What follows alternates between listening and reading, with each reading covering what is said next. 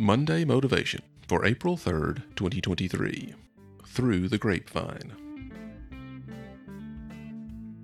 Thanks for joining me for Monday Motivation. I hope you're encouraged to be a doer of God's Word this week. The largest grapevine in the world is found in Hampton Court Palace in East Molesey, England. Known as the Grapevine, it was planted there in 1768. The base is about 13 feet in circumference, with the largest branch from that root being about 120 feet. The average crop is around 600 pounds of black dessert grapes, with the largest on record coming in 2001 with 845 pounds. Caring for this vine is a year round job for a number of staff, pruning, thinning, fertilizing, and harvesting at the appropriate time to ensure the health of the vine and a bountiful harvest. Jesus used the analogy of a grapevine to describe the kingdom of God in John 15, verses 1 through 8. Jesus is the true vine, and the God the Father is the keeper of the vine. Verse 1. We are all branches that have been grafted into the root of Jesus. Verse 5. Though we are not of the same nature or character as Jesus, we have been brought into fellowship with him. It is from Jesus that all our nourishment comes. He is the source of all our strength and the force that allows us to bear the fruit of the Holy Spirit. God the Father is the architect of the kingdom.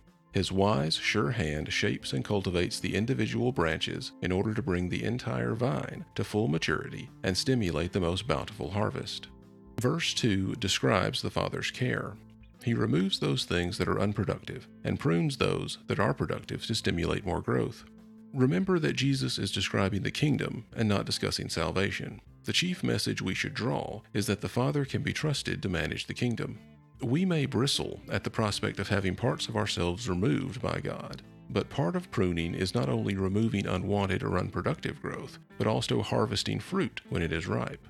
As we work in the kingdom, we will see fruit in our own lives and in the lives of others ripen. Harvesting this fruit, though it does bring a change, is a joyful occurrence. As we continue to be filled by the nourishment of the true vine, we will display more of his characteristics and adopt more of his priorities.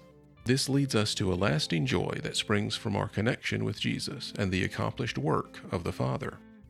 Later in the chapter, Jesus says that we are no longer servants, but friends, verse 15.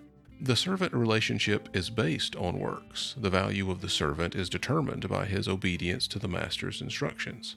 A friendship is based on love. The value of the friend is based on the love that is bestowed upon him. Jesus has made us his friends by loving us and sharing his teachings with us. Also, verse 15. Jesus did this because he chose to do it. Verse 16. Not because we deserved it, but because it pleased him to do it. When our way of life reflects the life we receive from the true vine of Christ, we will bring glory to the keeper of the vine, the Father, and confirm that we are true followers of Christ.